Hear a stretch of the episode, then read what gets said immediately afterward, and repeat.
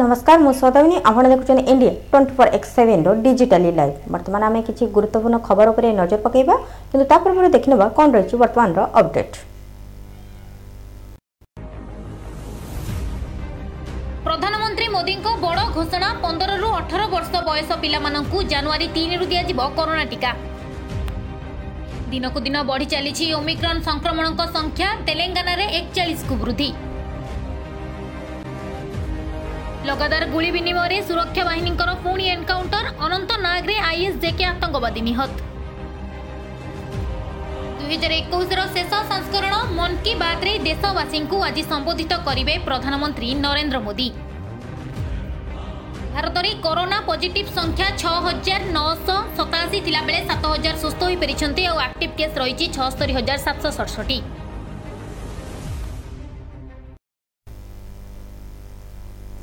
ତ ବର୍ତ୍ତମାନ ଆପଣ ଦେଖୁଥିଲେ କ'ଣ ରହିଥିଲା ବର୍ତ୍ତମାନର ଅପଡେଟ୍ ଏବେ ଯିବା ଗୁରୁତ୍ୱପୂର୍ଣ୍ଣ ଖବର ଉପରକୁ ଯାହାକି ପ୍ରଧାନମନ୍ତ୍ରୀ ନରେନ୍ଦ୍ର ମୋଦି ଘୋଷଣା କରିଛନ୍ତି ପନ୍ଦରରୁ ଅଠର ବର୍ଷ ପିଲାମାନଙ୍କୁ ଦିଆଯିବ କରୋନା ଟିକା ଯାହାକି ଜାନୁଆରୀ ତିନିରୁ ଆରମ୍ଭ ହେବାର ଯୋଜନା ରହିଛି।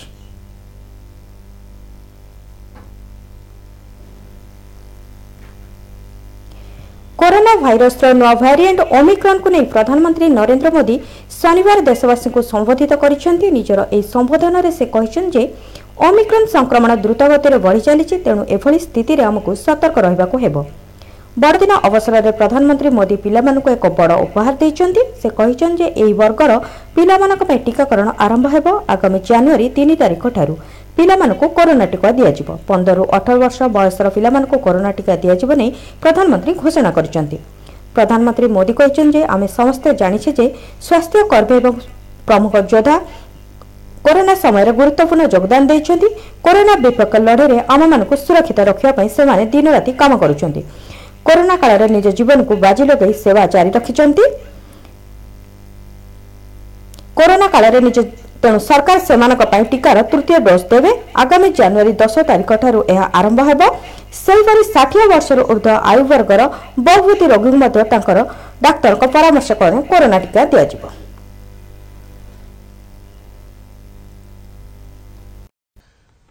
पंद्रह साल से अठारह साल की आयु के बीच के जो बच्चे हैं अब उनके लिए देश में वैक्सीनेशन प्रारंभ होगा 2022 में 3 जनवरी को सोमवार के दिन से, सरकार ने निर्णय लिया है कि हेल्थ केयर और फ्रंटलाइन वर्कर्स को वैक्सीन की प्रिकॉशन डोज भी प्रारंभ की जाए एक आग्रह है कि अफवाह भ्रम और डर पैदा करने के जो प्रयास चल रहे हैं, उनसे बचना चाहिए। हम सभी देशवासियों ने मिलकर अब तक दुनिया का सबसे बड़ा वैक्सीनेशन अभियान चलाया है। आने वाले समय में हमें इसको और गति देनी है। साथियों पंद्रह साल से अठारह साल की आयु के बीच के जो बच्चे हैं अब उनके लिए देश में वैक्सीनेशन प्रारंभ होगा। 2022 में 3 जनवरी को सोमवार के दिन से, से सरकार ने निर्णय लिया है कि हेल्थ केयर और फ्रंटलाइन वर्कर्स को वैक्सीन की प्रिकॉशन डोज भी प्रारंभ की जाए एक आग्रह है ଦେଶରେ ବର୍ତ୍ତମାନ ଓମିକ୍ରନ୍ ବଢୁଥିଲା ବେଳେ ରାଜ୍ୟରେ ମଧ୍ୟ ଓମିକ୍ରନ୍ ପର୍ଯ୍ୟଟକଙ୍କ ସଂଖ୍ୟା ଧୀରେ ଧୀରେ ବୃଦ୍ଧି ପାଇବାରେ ଲାଗିଛି ବର୍ତ୍ତମାନ ରାଜ୍ୟରେ ଓମିକ୍ରନ୍ ପର୍ଯ୍ୟଟକଙ୍କ ସଂଖ୍ୟା ଆଠକୁ ବୃଦ୍ଧି ପାଇଛି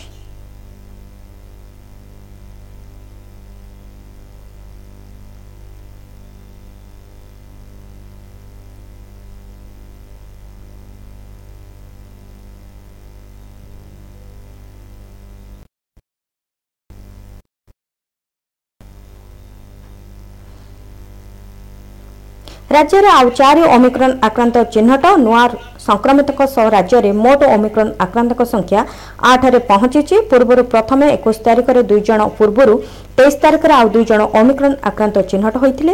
ପ୍ରଥମ ଚିହ୍ନଟ ହୋଇଥିବା ଦୁଇ ଜଣ ନାଇଜେରିଆ ଏବଂ କତାରରୁ ଫେରିଥିଲେ। ରାଜ୍ୟରେ ଦିନକୁ ଦିନ ଓମିକ୍ରନ୍ ଆକ୍ରାନ୍ତଙ୍କ ସଂଖ୍ୟା ବଢୁଥିଲା ବେଳେ ସାରା ବିଶ୍ୱରେ କରୋନାର ନୂଆ ପ୍ରଜାତି ଓମିକ୍ରନ୍ ସଂକ୍ରମଣ ବଢ଼ିବାରେ ଲାଗିଛି। ଭାରତରେ ଓମିକ୍ରନ୍ ଯୋଗୁଁ ତୃତୀୟ ଲହରର ଆଶଙ୍କା ରହିଛି। ଏଥିପାଇଁ କେନ୍ଦ୍ର ସରକାର ଆଗୁଆ ରଣନୀତି ପ୍ରସ୍ତୁତ କରିଛନ୍ତି। ଓମିକ୍ରନ୍ ସଂକ୍ରମଣ ବ୍ୟାପୁଥିବା ଏବଂ ଟିକାକରଣ କମ୍ ଥିବା ଦଶଟି ରାଜ୍ୟକୁ ଯିବ କେନ୍ଦ୍ରୀୟ ଟିମ୍। ସେଠାରେ ସ୍ଥିତି ଅନୁଧ୍ୟାନ କରି ରିପୋର୍ଟ ଦେବ ଏହି ଟିମ୍। ଏହା ଭିତରେ ଦେଶବାସୀଙ୍କ ଆଶ୍ୱସ୍ତି କରିଛନ୍ତି ପ୍ରଧାନମନ୍ତ୍ରୀ। ଓମିକ୍ରନ୍କୁ ନେଇ ଭୟଭୀତ ନ ହୋଇ ସତର୍କ ରହିବାକୁ ପରାମର୍ଶ ଦେଇଛନ୍ତି। ମାସ୍କ ପିନ୍ଧିବା ସହ ହାତ ଧୋଇବାକୁ କହିଛନ୍ତି ଏବଂ ମୁକାବିଲା ପାଇଁ ସରକାର ସମ୍ପୂର୍ଣ୍ଣ ପ୍ରସ୍ତୁତ ଥିବା ସୂଚନା ଦେଇଛନ୍ତି। କହିଛନ୍ତି ଦେଶରେ ଏବେ ଅଠର ଲକ୍ଷ ଆଇସୋଲେସନ୍ ବେଡ୍ ରହିଛି ପାଞ୍ଚ ଲକ୍ଷ ଅକ୍ସିଜେନ୍ ବ୍ୟବସ୍ଥା ଥିବା ବେଡ୍ ରହିଛି ଏବଂ ଏକ ଲକ୍ଷ ଚାଳିଶ ହଜାର ଆଇସିୟୁ ବେଡ୍ ରହିଛି ଶିଶୁଙ୍କ ପାଇଁ ନବେ ହଜାର ବେଡ୍ର ବ୍ୟବସ୍ଥା ରହିଛି। ଅକ୍ସିଜେନ୍ ଯୋଗାଇବା ପାଇଁ ଦେଶରେ ତିନି ହଜାର ଅକ୍ସିଜେନ୍ ପ୍ଲାଣ୍ଟର ବ୍ୟବସ୍ଥା କରାଯାଇଛି। ଏପର୍ଯ୍ୟନ୍ତ ଦେଶରେ ଶହେ ଏକଚାଳିଶ କୋଟି ଡୋଜ୍ ଟିକା ଦିଆଗଲାଣି। ଦେଶରେ ପ୍ରାୟ ଏକଷଠି ପ୍ରତିଶତ ଅଠର ବର୍ଷରୁ ଅଧିକ ବୟସର ଲୋକ ଟିକାର ଦ୍ୱିତୀୟ ଡୋଜ୍ ନେଇସାରିଛନ୍ତି ନବେ ପ୍ରତିଶତ ବୟସ୍କ ଅତି କମ୍ରେ ଟିକାର ଗୋଟିଏ ଡୋଜ୍ ନେଇସାରିଛନ୍ତି ଏହାସହ ଟିକାକରଣକୁ ନେଇ ମଧ୍ୟ ଭଲ ଖବର ଆସିଛି। ପିଲାଙ୍କ ପାଇଁ ଭାରତ ବାୟୋଟେକ୍ର କୋଭାକ୍ସିନ୍ ଟିକାକୁ ଅନୁମତି ଦେଇଛି drugs control general of India ବା ଡିଜିସିଜିଆଇ। ଏହି ଟିକା ବାର ବର୍ଷରୁ ଅଠର ବର୍ଷ ବୟସ୍କଙ୍କୁ ଜରୁରୀକାଳୀନ ଟିକାକରଣ ପାଇଁ ଅନୁମତି ମିଳିଛି। ସେତେବେଳେ ବିଶେଷଜ୍ଞମାନେ ପିଲାମାନଙ୍କୁ ଟିକା ଦେବାକୁ ଗୁରୁତ୍ୱ ଦେଉଛନ୍ତି। ସେତିକିବେଳେ ଡିସିସିଜିଆଇ ଏହି ଅନୁମତି ଦେଇଛନ୍ତି। ବାର ବର୍ଷରୁ କମ୍ ବୟସର ପିଲାଙ୍କ ପାଇଁ ଏପର୍ଯ୍ୟନ୍ତ କୌଣସି ଟିକାକୁ ଅନୁମତି ଦେଇନାହାନ୍ତି ସରକାର। ଆମେରିକା ବ୍ରିଟେନ୍ ଭଳି ଦେଶରେ ବହୁ ପୂର୍ବରୁ ପିଲାମାନଙ୍କୁ ଟିକା ଦିଆଯାଇଛି।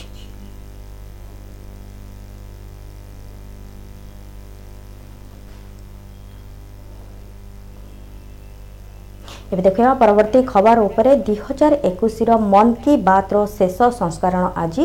ଆଜି ଦେଶବାସୀକୁ ସମ୍ବୋଧିତ କରିବେ ପ୍ରଧାନମନ୍ତ୍ରୀ ନରେନ୍ଦ୍ର ମୋଦି।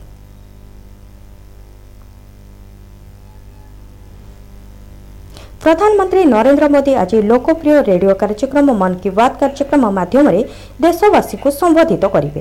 ଚଳିତ ବର୍ଷର ଏହା ହେବ ଶେଷ ସଂସ୍କରଣ ଏବଂ ମନ୍ କି ବାତ୍ କାର୍ଯ୍ୟକ୍ରମର ଚଉରାଶୀତମ ସଂସ୍କରଣ। ସୂଚନାଯୋଗ୍ୟ ପ୍ରଧାନମନ୍ତ୍ରୀ ମୋଦିଙ୍କର ଏହି ଲୋକପ୍ରିୟ ରେଡିଓ କାର୍ଯ୍ୟକ୍ରମ ପ୍ରତି ମାସର ଶେଷ ରବିବାର ପ୍ରସାରଣ ହୋଇଥାଏ। ଆକାଶବାଣୀର ସମସ୍ତ ନେଟୱାର୍କ ଏବଂ ଦୂରଦର୍ଶନ ସମସ୍ତ ଚ୍ୟାନେଲ ମଧ୍ୟ ପ୍ରସାରଣ ହୋଇଥାଏ। ଏଏସ୍ଆଇ ନ୍ୟୁଜ୍ ଏବଂ ମୋବାଇଲ ଆପ୍ରେ ମଧ୍ୟ ଏହାର ପ୍ରସାରଣ କରାଯାଉଛି। ପୂର୍ବରୁ ପ୍ରଧାନମନ୍ତ୍ରୀ ମୋଦି ମନ୍ କି ବାତ୍ କାର୍ଯ୍ୟକ୍ରମରେ ସେମାନଙ୍କ ମତାମତ ଦେବା ପାଇଁ ଜନସାଧାରଣଙ୍କ ନିକଟରେ ଅପିଲ କରିଥିଲେ। ସୂଚନାଯୋଗ୍ୟ ମୋଦିଙ୍କର ଏହି କାର୍ଯ୍ୟକ୍ରମର ପ୍ରଥମ ସଂସ୍କରଣ ଦୁଇ ହଜାର ଚଉଦ ଅକ୍ଟୋବର ଚାରି ତାରିଖରେ ଆରମ୍ଭ ହୋଇଥିଲା। ଶେଷ ଥର ପାଇଁ ଏହାର ପ୍ରସାରଣ ଗତ ନଭେମ୍ବର ଅଠେଇଶରେ ହୋଇଥିଲା।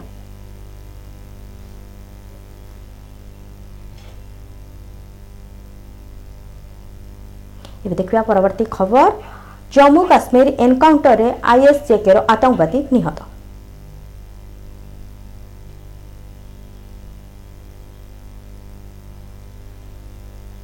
କାଶ୍ମୀର ପୋଲିସର ସବ୍ ଇନ୍ସପେକ୍ଟର ଜେନେରାଲଙ୍କ କହିବା ଅନୁସାରେ ବିଜବେରା ପୋଲିସ ଷ୍ଟେସନର ଏଏସ୍ଆଇ ମୋହନ ଆଶ୍ରଫଙ୍କ ହତ୍ୟା ମୃତ ଆତଙ୍କବାଦୀଙ୍କ ସମ୍ପୃକ୍ତ ଥିଲା। ଜମ୍ମୁ କାଶ୍ମୀରର ଅନନ୍ତନାଗର ଶ୍ରୀଗୁଫାର ଅଞ୍ଚଳରେ ସୁରକ୍ଷା ବାହିନୀ ଏବଂ ଆତଙ୍କବାଦୀଙ୍କ ମଧ୍ୟରେ ହୋଇଥିବା ଏନ୍କାଉଣ୍ଟରରେ Islamic state of Jammu Kashmir ISJK ସହିତ ଜଡ଼ିତ ଜଣେ ଆତଙ୍କବାଦୀଙ୍କର ମୃତ୍ୟୁ ଘଟିଛି। କାଶ୍ମୀର ପୋଲିସ ଇନ୍ସପେକ୍ଟର ଜେନେରାଲଙ୍କ କହିବା ଅନୁସାରେ ବିଜବେରା ପୋଲିସ ଷ୍ଟେସନର ଏଏସ୍ଆଇ ମୋହନ ଆଶ୍ରଫଙ୍କ ହତ୍ୟାରେ ମୃତ ଆତଙ୍କବାଦୀ ସମ୍ପୃକ୍ତ ଥିଲେ। ମୃତ ଆତଙ୍କବାଦୀଙ୍କ ନାମ କାଦିଫରା ଅଞ୍ଚଳର ଫାଇମ୍ ଭଟ୍ ବୋଲି ଜଣାପଡ଼ିଛି। ଅନନ୍ତନାଗର କାଦିଫରାର ଫାଇମ୍ ଭଟ୍ ବୋଲି ନିରପେକ୍ଷ ଆତଙ୍କବାଦୀ ଚିହ୍ନଟ କରିଛନ୍ତି। ସେ ଆତଙ୍କବାଦୀ ପୋଷକ ଆଇଏସ୍ଜେକେରେ ଯୋଗ ଦେଇଛନ୍ତି। ପିପି ବିଜବେରାରେ ପୋଷ୍ଟ ହୋଇଥିବା ଶହୀଦ ଏଏସ୍ ମୋହନ ଆଶ୍ରଫଙ୍କ ହତ୍ୟାରେ ସମ୍ପୃକ୍ତ ରହିଛନ୍ତି ବୋଲି କାଶ୍ମୀର ଜୋନ୍ ପୋଲିସ ଟ୍ୱିଟ୍ କରି କହିଛନ୍ତି।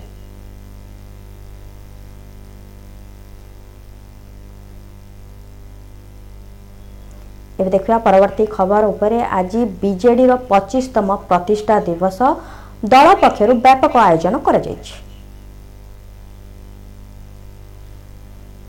ଆଜି ବିଜେଡିର ପଚିଶତମ ପ୍ରତିଷ୍ଠା ଦିବସ ଆଗକୁ ପଞ୍ଚାୟତ ନିର୍ବାଚନ ଓ ପୌର ନିର୍ବାଚନ ଥିବାରୁ ପ୍ରତିଷ୍ଠା ଦିବସକୁ ବ୍ୟାପକ ଭାବରେ ପାଳନ କରିବାକୁ ଦଳ ଆୟୋଜନ କରିଛି। ପ୍ରତି ବ୍ଲକ ଏବଂ ଜିଲ୍ଲା ମୁଖ୍ୟାଳୟରେ ବିଜେଡି କର୍ମୀଙ୍କୁ ଏକାଠି କରି ବଡ଼ ସଭା ଆୟୋଜନ କରିବାକୁ ଯୋଜନା କରାଯାଇଛି। ସବୁ ସ୍ଥାନରେ ବିଧାୟକ ସାଂସଦ ଏବଂ ଅନ୍ୟ ନେତା ଉପସ୍ଥିତ ରହି କାର୍ଯ୍ୟକ୍ରମକୁ ପରିଚାଳନା କରିବେ। ଭର୍ଚୁଆଲରେ ଉପସ୍ଥିତ ରହିବେ ବିଜେଡି ସୁପ୍ରିମୋ ତଥା ମୁଖ୍ୟମନ୍ତ୍ରୀ ନବୀନ ପଟ୍ଟନାୟକ। ସରକାରଙ୍କର ସମସ୍ତ ଜନହିତକର କାର୍ଯ୍ୟକ୍ରମ ଲୋକଙ୍କ ପାଖରେ ପହଞ୍ଚିବ ସେ ନେଇ କର୍ମୀକୁ ମନ୍ତ୍ର ଫୁଙ୍କିଏ ବିଜେଡି ସୁପ୍ରିମୋ ବିଶେଷ କରି ଗତ କିଛିଦିନ ଭିତରେ ବିଭିନ୍ନ ବର୍ଗଙ୍କ ପାଇଁ ସରକାର ଘୋଷଣା କରିଥିବା ଆର୍ଥିକ ସହାୟତାଠାରୁ ଆରମ୍ଭ କରି ବିଭିନ୍ନ ସ୍କିମ୍ରେ ଲୋକଙ୍କୁ କିଭଳି ଉପକୃତ ହେଉଛନ୍ତି ତାହା ଭୋଟରଙ୍କୁ ବୁଝାଇବାକୁ ଦଳର ନେତା ଏବଂ କର୍ମୀକୁ ସୁପ୍ରିମୋ ପରାମର୍ଶ ଦେବେ ବୋଲି କୁହାଯାଉଛି।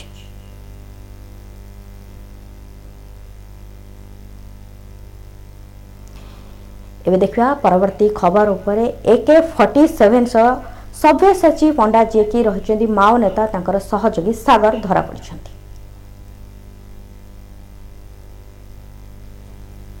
ମହାନେତା ସବ୍ୟସାଚୀ ପଣ୍ଡାଙ୍କ ଏକତା ଘନିଷ୍ଠ ସହଯୋଗୀ ଥିବା ଏବଂ ପାଞ୍ଚ ବର୍ଷ ପୂର୍ବେ ପୋଲିସ ପାଖରେ ଆତ୍ମସମର୍ପଣ କରିଥିବା ଦୁର୍ଦ୍ଦାନ୍ତ ମାଓ କ୍ୟାଡର ସାଗରକୁ ଆଜି ଗଜପତି ପୋଲିସ ଏକ ହତ୍ୟା ମାମଲାରେ ଗିରଫ କରିଛି। ଗଜପତି ଜିଲ୍ଲା ଅଡବା ଥାନା ଜାରିଂ ଗ୍ରାମରେ ସାଗର ଓରଫ ପ୍ରମୋଦ ମାଝୀ ଘରେ ଆଜି ପୋଲିସ ଆତର୍କିତ ଚଢ଼ଉ କରି ଗୋଟିଏ ଏକେ ଫର୍ଟି ସେଭେନ୍ ରାଇଫଲ ଓ ଅଠେଇଶ ରାଉଣ୍ଡ ଗୁଳି ସହ ଦୁଇଟି ମାଗାଜିନ୍ ଜବତ କରିଛି। ଚଳିତ ବର୍ଷ ଫେବୃଆରୀ ମାସରେ ଗୁଣି ସନ୍ଧ୍ୟାରେ ଗ୍ରାମରେ ଜଣେ ପାଷ୍ଟରଙ୍କ ଜଙ୍ଗଲ ରାସ୍ତାରେ ଗୁଳିକରି ହତ୍ୟା ଅପରାଧରେ ପ୍ରମୋଦ ଅଭିଯୁକ୍ତ ଥିଲେ। ଏହା ପରଠାରୁ ସେ ଫେରାର ଥିଲେ। ସୂଚନାଯୋଗ୍ୟ ଯେ ପ୍ରମୋଦ ମାଝୀ ଓରଫ ସାଗର ମାଓ ନେତା ସବ୍ୟସାଚୀଙ୍କ ଘନିଷ୍ଠ ସହଯୋଗୀ ତଥା ମାଓ କ୍ୟାଡର ଆରତୀ ମାଝୀଙ୍କ ଜଣେ ସମ୍ପର୍କୀୟ ଏକାଧିକ ମାଓ ହିଂସା କାର୍ଯ୍ୟକଳାପରେ ସମ୍ପୃକ୍ତ ଥିବା ପ୍ରମୋଦ ଗତ ଦୁଇ ହଜାର ପନ୍ଦରରେ ଦକ୍ଷିଣାଞ୍ଚଳ ପୋଲିସ ଆଇଡିଜିଙ୍କ ନିକଟରେ ଆତ୍ମସମରଣ କରିବା ସହ ସମାଜର ମୁଖ୍ୟ ସ୍ରୋତରେ ସାମିଲ ହୋଇଥିଲେ। ଥଇଥାନ ନୀତି ଅନୁସରଣ କରି ମୁଖ୍ୟ ସ୍ରୋତକୁ ଫେରୁଥିବାରୁ ସାଗର ପ୍ରମୋଦଙ୍କ ପତ୍ନୀକୁ ଅଙ୍ଗନବାଡି କର୍ମୀ ନିଯୁକ୍ତି ଦେଇଥିଲେ। ତେବେ କୌଣସି କାରଣରୁ ପ୍ରମୋଦ ଏକ ଶିଶୁର ମୃତ୍ୟୁ ହୋଇଥିଲା। ଗୁଳି କରି ଶିଶୁକୁ ମାରିଥିବା ନେଇ ପାଷ୍ଟର ଡମ୍ବରୁକ ମାଝୀଙ୍କ ଉପରେ ସନ୍ଦେହ କରାଯାଇଥିଲା।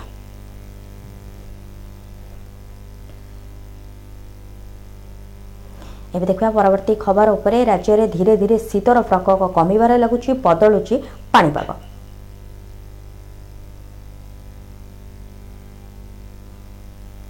ଶୀତରୁ ସାମାନ୍ୟ ଆଶ୍ୱସ୍ତି କମୁଛି ଶୀତ ଲହରୀ। ଉପରମୁହାଁ ରହିଛି ପାରଦ। ରାଜ୍ୟରେ ରାତିର ତାପମାତ୍ରା ସାମାନ୍ୟ ବୃଦ୍ଧି ଘଟିଛି। ଯାହାଫଳରେ କିଛି ଶୀତ କମିଛି। ଗତ ଚବିଶ ଘଣ୍ଟା ଭିତରେ ରାଜ୍ୟର ଅଧିକାଂଶ ସ୍ଥାନରେ ପାଗ ଶୁଖିଲା ରହିଛି। ଆଭ୍ୟନ୍ତରୀଣ ଓଡ଼ିଶା ରାତିର ତାପମାତ୍ରା ଚାରି ଦଶମିକ ପାଞ୍ଚ ଡିଗ୍ରୀ ପର୍ଯ୍ୟନ୍ତ ବୃଦ୍ଧି ପାଇଛି। ଉପକୂଳ ଓଡ଼ିଶାରେ ଏହା ଦୁଇ ଦଶମିକ ଦୁଇ ଡିଗ୍ରୀ ପର୍ଯ୍ୟନ୍ତ ବଢ଼ିଛି। କିଛି ଜିଲ୍ଲାରେ ଘନ କୁହୁଡ଼ି ଦେଖାଯିବ। ଆଗକୁ ପାଗ ପରିବର୍ତ୍ତନ ହେବାର ସମ୍ଭାବନା ରହିଛି। ଏଥିପାଇଁ ରାଜ୍ୟର ତାପମାତ୍ରା ବଢ଼ିବ ଏବଂ ଶୀତ କମିବ। ସତେଇଶ ତାରିଖରୁ ରାଜ୍ୟର ଉତ୍ତର ପଶ୍ଚିମ ତଥା ଉତ୍ତର ଦିଗରୁ ଥଣ୍ଡା ଏବଂ ଶୁଷ୍କ ପବନ ବହିବା ପରିବର୍ତ୍ତେ ବଙ୍ଗୋପସାଗରରୁ ଉଷ୍ମ ଏବଂ ଜଳୀୟ ବାଷ୍ପପୂର୍ଣ୍ଣ ବାୟୁ ପ୍ରଭାବିତ ହେବ ଯାହାଦ୍ୱାରା ରାଜ୍ୟର କିଛି କିଛି ସ୍ଥାନରେ ସତେଇଶରୁ ଅଣତିରିଶ ତାରିଖ ଯାଏଁ ବର୍ଷା ହେବ ବୋଲି ଆଞ୍ଚଳିକ ପାଣିପାଗ ବିଜ୍ଞାନ କେନ୍ଦ୍ର ପକ୍ଷରୁ ସୂଚନା ଦିଆଯାଇଛି। ଅଠେଇଶ ତାରିଖରେ ବାରଟି ଜିଲ୍ଲାର ବର୍ଷା ସମ୍ଭାବନା ଉଣେଇଶ ତାରିଖରେ ଆଠଟି ଜିଲ୍ଲାର ସାମାନ୍ୟ ବର୍ଷା ନେଇ ପୂର୍ବାନୁମାନ କରାଯାଇଛି।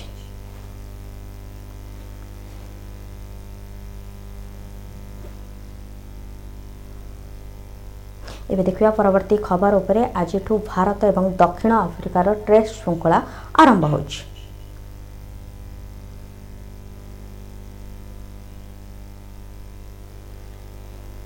ବହୁ ପ୍ରତୀତ ଭାରତ ଦକ୍ଷିଣ ଆଫ୍ରିକା ଟେଷ୍ଟ ଶୃଙ୍ଖଳା ଆଜିଠାରୁ ଆରମ୍ଭ ହୋଇଛି। ଶୃଙ୍ଖଳାର ପ୍ରଥମ ମୁକାବିଲା ଦକ୍ଷିଣ ଆଫ୍ରିକାର ସେଞ୍ଚୁରିଆନ ସ୍ଥିତ ସୁପର ଫୋର୍ସ ପାର୍କରେ ମୁକାବିଲା ହେବ। ବିରାଟ କୋହଲିଙ୍କ ନେତୃତ୍ୱରେ ଭାରତ ଖେଳୁଥିବା ଏହି ମ୍ୟାଚ୍ ଅପରାହ୍ନ ସାଢ଼େ ଗୋଟିଏରେ ଆରମ୍ଭ ହେବ। ଦିନିକିଆ ମ୍ୟାଚ୍ ବିଶିଷ୍ଟ ଏହି ଟେଷ୍ଟ ଶୃଙ୍ଖଳା ଜିତିବା ପାଇଁ ଭାରତୀୟ ଟିମ୍ ଦକ୍ଷିଣ ଆଫ୍ରିକାର ସମସ୍ତ ରଣକୌଶଳ ବ୍ୟବହାର କରିବ। ଅପରପକ୍ଷେ ଦକ୍ଷିଣ ଆଫ୍ରିକା ନିଜ ମାଟିରେ ଅତୀତ ଟିମ୍ଠାରୁ ଆଦୌ ପରାସ୍ତ ହୋଇନଥିବାର ଏହି ଧାରା ଜାରି ରଖିବାକୁ ଉଦ୍ୟମ କରିବ। ଭାରତ ଉଣେଇଶହ ବୟାନବେରେ ପ୍ରଥମ ଥର ପାଇଁ ଦକ୍ଷିଣ ଆଫ୍ରିକା ଗସ୍ତରେ ଟେଷ୍ଟ ଶୃଙ୍ଖଳା ଖେଳିବାକୁ ଯାଇଥିଲା। ଏଥିରେ ଦକ୍ଷିଣ ଆଫ୍ରିକା ଏକ ଶୂନରେ ଜିତିଥିଲା ଉଣେଇଶହ ଛୟାନବେ ଏବଂ ସତାନବେରେ ଦ୍ୱିତୀୟ ଗସ୍ତରେ ଦୁଇ ଶୂନରେ ପରାସ୍ତ ହୋଇଥିଲା। ପରବର୍ତ୍ତୀ ସମୟରେ ମଧ୍ୟ ଭାରତ ପ୍ରତ୍ୟେକ ଥର ଦକ୍ଷିଣ ଆଫ୍ରିକାଠାରୁ ପରାସ୍ତ ହୋଇଛି। ତେଣୁ ଚଳିତ ଥର ଶୃଙ୍ଖଳା ଜିତି କୋହଲି ଇତିହାସ ରଚିବାକୁ ଉଦ୍ୟମ କରିବେ।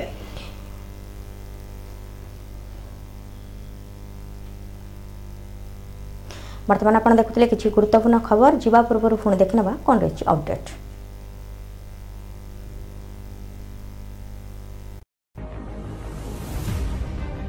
ପ୍ରଧାନମନ୍ତ୍ରୀ ମୋଦିଙ୍କ ବଡ଼ ଘୋଷଣା ପନ୍ଦରରୁ ଅଠର ବର୍ଷ ବୟସ ପିଲାମାନଙ୍କୁ ଜାନୁଆରୀ ତିନିରୁ ଦିଆଯିବ କରୋନା ଟିକା।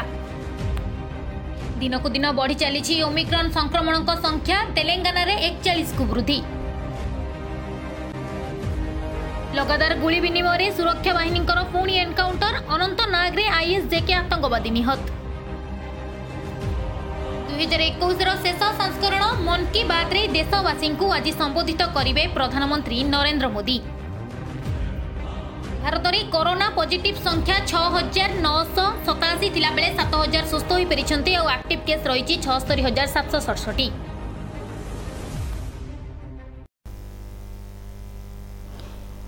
ଘଣ୍ଟାର ଗୁରୁତ୍ୱପୂର୍ଣ୍ଣ ଖବର ଜାଣିବା ପାଇଁ ଆପଣମାନେ ଆମ ସହିତ ଯୋଡ଼ି ହୋଇ ରୁହନ୍ତୁ। ଆମ ଚ୍ୟାନେଲକୁ ଲାଇକ୍ ସେୟାର ଏବଂ ସବସ୍କ୍ରାଇବ୍ କରନ୍ତୁ। ଯଦି ଆପଣ ପଡ଼କାଷ୍ଟରେ ରହୁଛନ୍ତି ପଡ଼ବିନ୍ ଆପ୍ ଗୁଗୁଲ ପଡ଼କାଷ୍ଟ ତା ସହିତ ରେଡ଼ିଓ ପବ୍ଲିକ୍ ଏବଂ ଆଙ୍କର ଏବଂ ସ୍ପଟିଫାଇ ଆପ୍ ଡାଉନଲୋଡ୍ କରନ୍ତୁ। ସେଥିରେ ଯାଇକି ଇଣ୍ଡିଆ ଟ୍ୱେଣ୍ଟି ଫୋର୍ ପେଜ୍କୁ ସର୍ଚ୍ଚ କରନ୍ତୁ ବେଲ୍ ଆଇକନ୍କୁ କ୍ଲିକ୍ କରନ୍ତୁ ଏବଂ ସିଧାସଳଖ ଆପଣମାନେ ଆମ ସହିତ ଯୋଡ଼ି ହୋଇଯାଆନ୍ତୁ। ନମସ୍କାର।